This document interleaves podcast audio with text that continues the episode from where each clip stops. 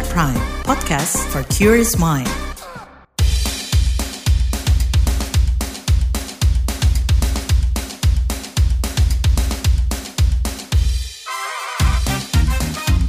What's Trending KBR Pagi, siaran pagi radio paling update.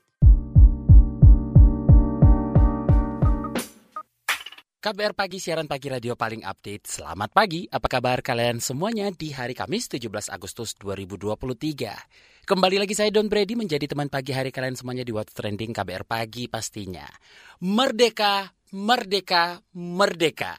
Selamat ulang tahun yang ke-78 buat Indonesia tercinta. Nah, di Hari Kemerdekaan Republik Indonesia ini kita justru mau bahas fenomena milenial yang sayangnya berbondong jadi WNA. Persoalan ini beberapa waktu lalu diungkap Dirjen Imigrasi Kementerian Hukum dan HAM Silmi Karim. Silmi mengatakan setiap tahunnya ada ratusan hingga ribuan mahasiswa Indonesia berbondong-bondong menjadi WNA. Salah satu negara paling favorit adalah Singapura. Silmi mengatakan zaman sekarang negara-negara maju itu bersaing atau berebut orang-orang hebat. Sebab sumber daya dan kekayaan alam aja tidaklah cukup jadi modal memajukan sebuah negara. Apa aja ya alasan mereka? Menurut Dirjen Imigrasi Gen Z, menghadapi berbagai persoalan mulai dari biaya hidup yang terlampau tinggi, akses penunjang karir terbatas, hingga masalah kemiskinan. Ketiga persoalan ini yang digadang-gadang memperbesar minat Gen Z berpindah ke warga negaraan atau memilih menetap di luar negeri ketimbang Ibu Pertiwi ini. Lebih lengkapnya lagi kita bakal bahas setelah komentar netizen plus 62 berikut ini.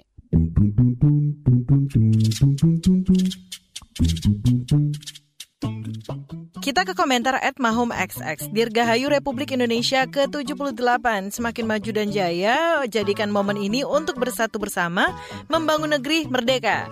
Lalu komentar at Logi XX Indonesia Merdeka udah dari berpuluh-puluh tahun yang lalu. Mari kita peringati hari kemerdekaan dengan khidmat. Lalu at Are XX perlindungan para bibit unggul bangsa di tengah fenomena pindah warga negara akhir-akhir ini sering dibuat miris nih dengan fenomena mahasiswa asal Indonesia yang pindah jadi warga negara Singapura.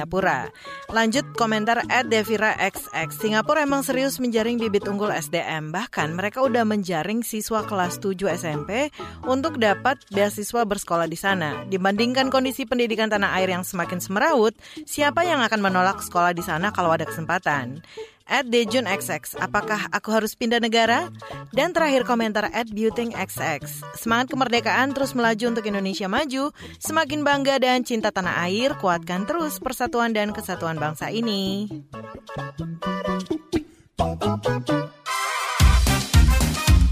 What's Trending KBR Pagi, siaran pagi radio paling update. Kita lanjutkan obrolan kita pagi ini. Jadi sosiolog Universitas Gajah Mada Andreas Budi Widianta menilai banyaknya Gen Z atau milenial yang berpindah ke warga negaraan bukan karena mereka kurang nasionalismenya. Lantas kenapa orang muda lebih suka tinggal di luar negeri? Kita mau bahas bareng sosiolog UGM Andreas Budi Widianta yang kerap disapa Pak Abe. Pak Abe, memangnya rasa cinta tanah air jadi faktor penentu ya seseorang uh, pindah ke warga negaraan. Lantas bagaimana menumbuhkan rasa cinta tanah air itu dan apa itu satu-satunya cara yang bisa dilakukan? Saya kira itu perlu dilihat sebagai dalam kerangka besar soal migrasi ya. Jadi ini ada bagian dari masyarakat diaspora. Masyarakat diaspora itu adalah masyarakat yang berpindah dari satu negara ke negara lain dan itu melakukan perpindahan itu atas dasar banyak pertimbangan sih. Secara pertimbangan bagaimana mereka juga mendapatkan penghidupan yang lebih baik, mendapatkan jaminan kesejahteraan yang lebih baik, mendapatkan rasa aman dan rasa bagaimana mereka bisa mengaktualisasikan diri, mengekspresikan kapabilitas maupun juga kemampuan potensi yang mereka punya, yang itu belum tentu ada di satu wilayah tertentu.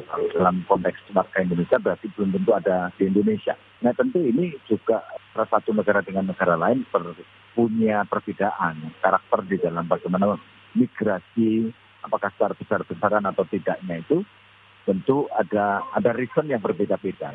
Mengapa kemudian bahwa kita tidak bisa me, secara general menjuduli atau menamai bahwa ini kurangnya nasionalisme dan segala macamnya.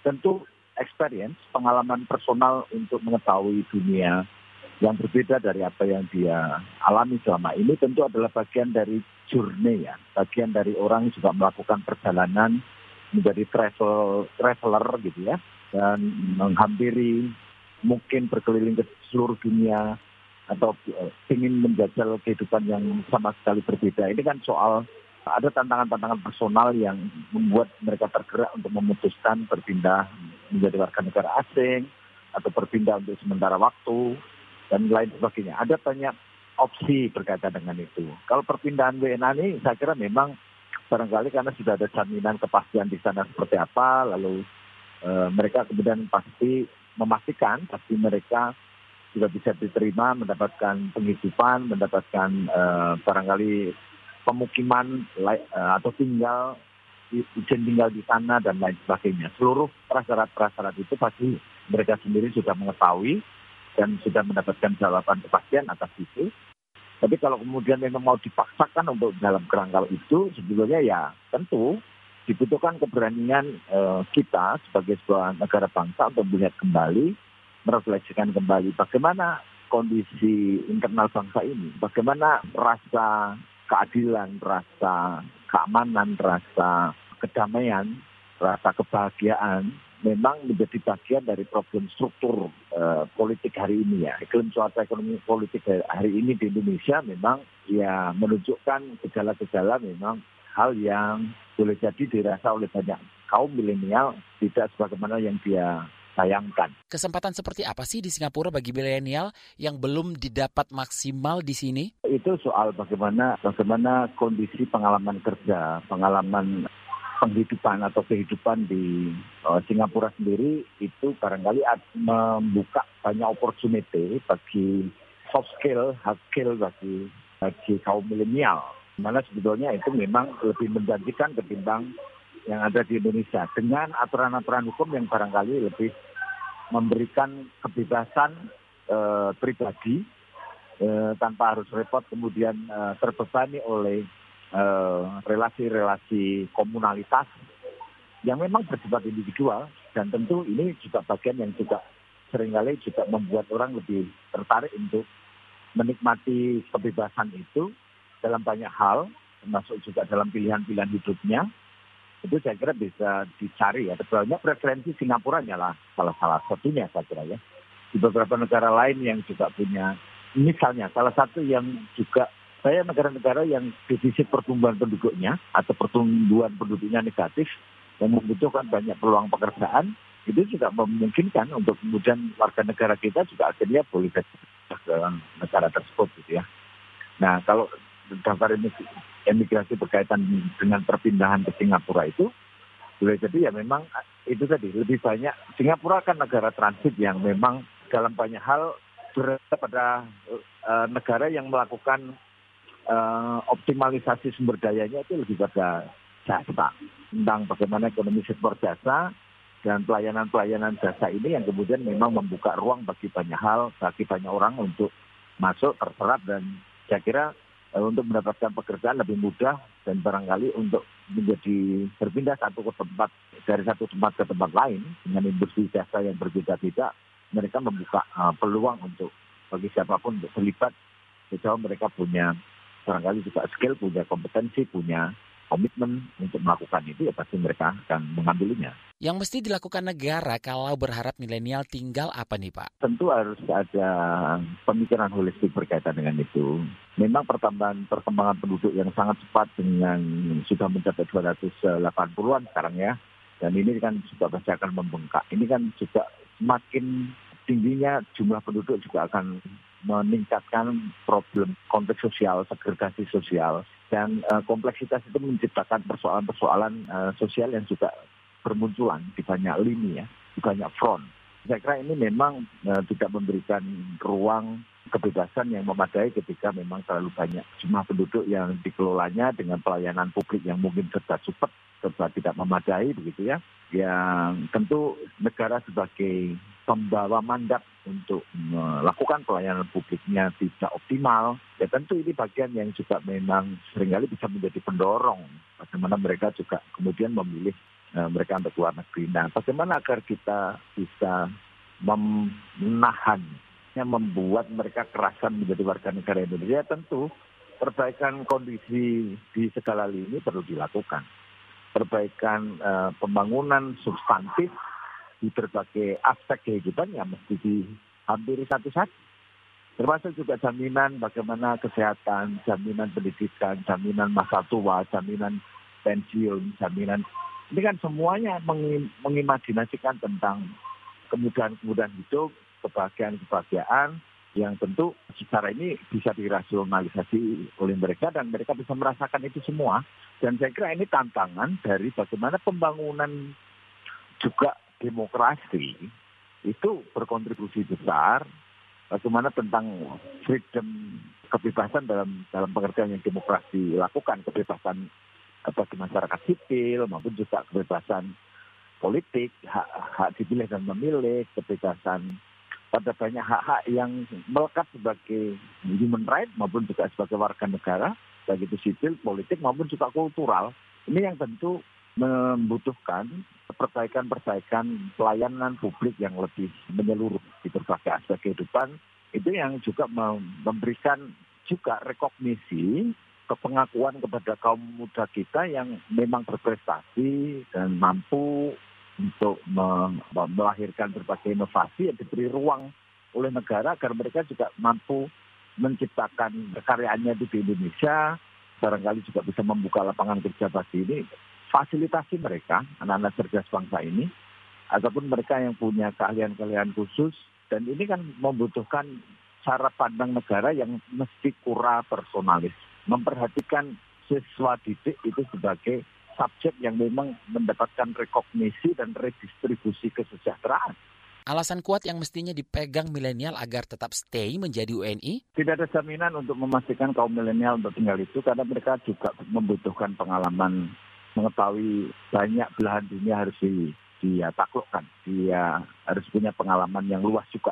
Saya kira ada saatnya bahwa kalau untuk untuk bepergian atau untuk hengkang, untuk bertraveling, untuk macam-macam itu tentu itu adalah bagian pengalaman yang yang semua orang berhak untuk mendapatkan hak atas itu ya. Tetapi kalau kemudian soal kewarganegaraan tadi memang itu spesifik sih betul-betul itu pasti juga selain barangkali juga merit, pekerjaan, atau rasa kenyamanan hidup mereka dapatkan di luar negeri dan segala macamnya.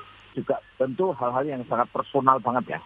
Sangat berkaitan dengan pengalaman pribadi setiap milenial.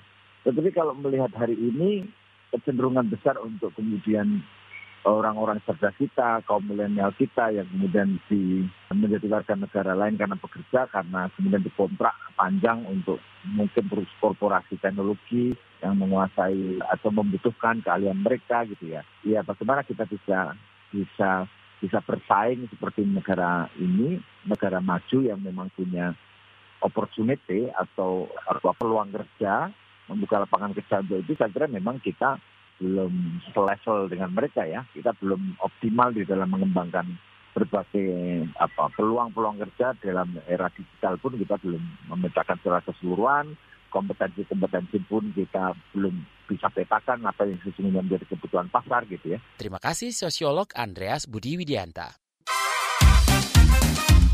What's Trending KPR Pagi, siaran pagi radio paling update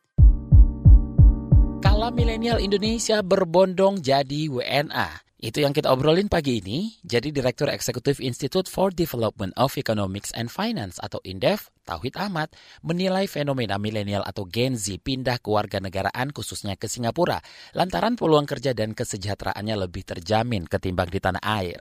Menurut Tauhid, perlu ada koreksi terkait persoalan ini. Lebih lengkapnya kita tanyakan ke Direktur Eksekutif INDEF, Tauhid Ahmad. Oke, bagi milenial peluang ekonominya seperti apa di Singapura? Sektor apa nih yang menarik bagi milenial nih, Mas? Yang jelas begini, sebuah negara ya menerima e, warga negara menjadi warganya itu pasti punya kelebihan. Ya, kelebihannya karena mereka harus juga punya pekerjaan tetap. Misalnya diterima di Singapura bekerja, tapi lama kelamaan karena lebih nyaman dan sebagainya agar tidak pulang pergi ngurus visa kerja dan sebagainya akhirnya mengajukan menjadi WNA. Jadi menurut saya ya ini itu hal lumrah terjadi. Nah, Singapura itu sebagai pusat uh, jasa keuangan uh, investasi terbesar di Asia Tenggara, bahkan sebagian sebagian di wilayah Asia setelah China, Jepang, dan Korea begitu. Jadi paling besar begitu sehingga uh, ini sangat menarik minat ya banyak para milenial ini untuk bekerja di sana terutama di sektor jasa keuangan, investasi gitu-gitu. Sebagian besar perusahaan-perusahaan Singapura uh, beroperasinya di Indonesia. Uh, mereka uh, investor paling besar investasi ya PMA itu berasal dari Singapura otomatis mereka memerlukan tenaga kerja yang juga berasal Indonesia karena menguasai kondisi lapangan maupun juga menguasai karakter berinvestasi dan sebagainya di Indonesia. Jadi itu yang paling besar. Apakah di perusahaan katakanlah ya kebanyakan sih services ya perusahaan jasa paling besar baru kedua di industri. Apa sih yang diperlukan milenial? Ya sebenarnya sederhana ya kalau di negara kita katakanlah tingkat penganggurannya rendah otomatis orang nggak akan bekerja di luar menurut saya. Jadi yang pertama adalah bagaimana menciptakan lapangan pekerjaan yang banyak bagi uh, kita begitu ya bagi warga Indonesia. Kalau itu banyak orang nggak perlu keluar. Yang kedua adalah tingkat salary upah begitu ya. Bagi anak milenial mungkin ya kalau upah di Indonesia adalah uh, rendah dia akan mencari kehidupan yang lebih baik apalagi milenial banyak yang sekolah banyak yang pendidikannya baik punya kemampuan bahasa dan sebagainya sehingga ada pilihan orang itu untuk bekerja di luar begitu. Ya ini sudah ada dunia tanpa batas begitu dan saya kira kalau saya sih positif begitu ya. Karena apa? India maju. Kenapa ada remiten dari orang-orang India yang kerja di seluruh dunia dan paling banyak misalnya di Amerika dan Eropa. Sehingga apa? Ya mereka masih memberikan remiten ke keluarganya yang ada di devisa ya, ke keluarganya yang ada di India begitu. Sama kayak kita kalau orang itu katakanlah punya keluarga di sini ya devisa itu mengalir. Yang perlu ditingkatkan supaya lebih menggairahkan milenial di negeri sendiri? Pertama adalah milenial dia bisanya mencari kehidupan yang lebih baik ya.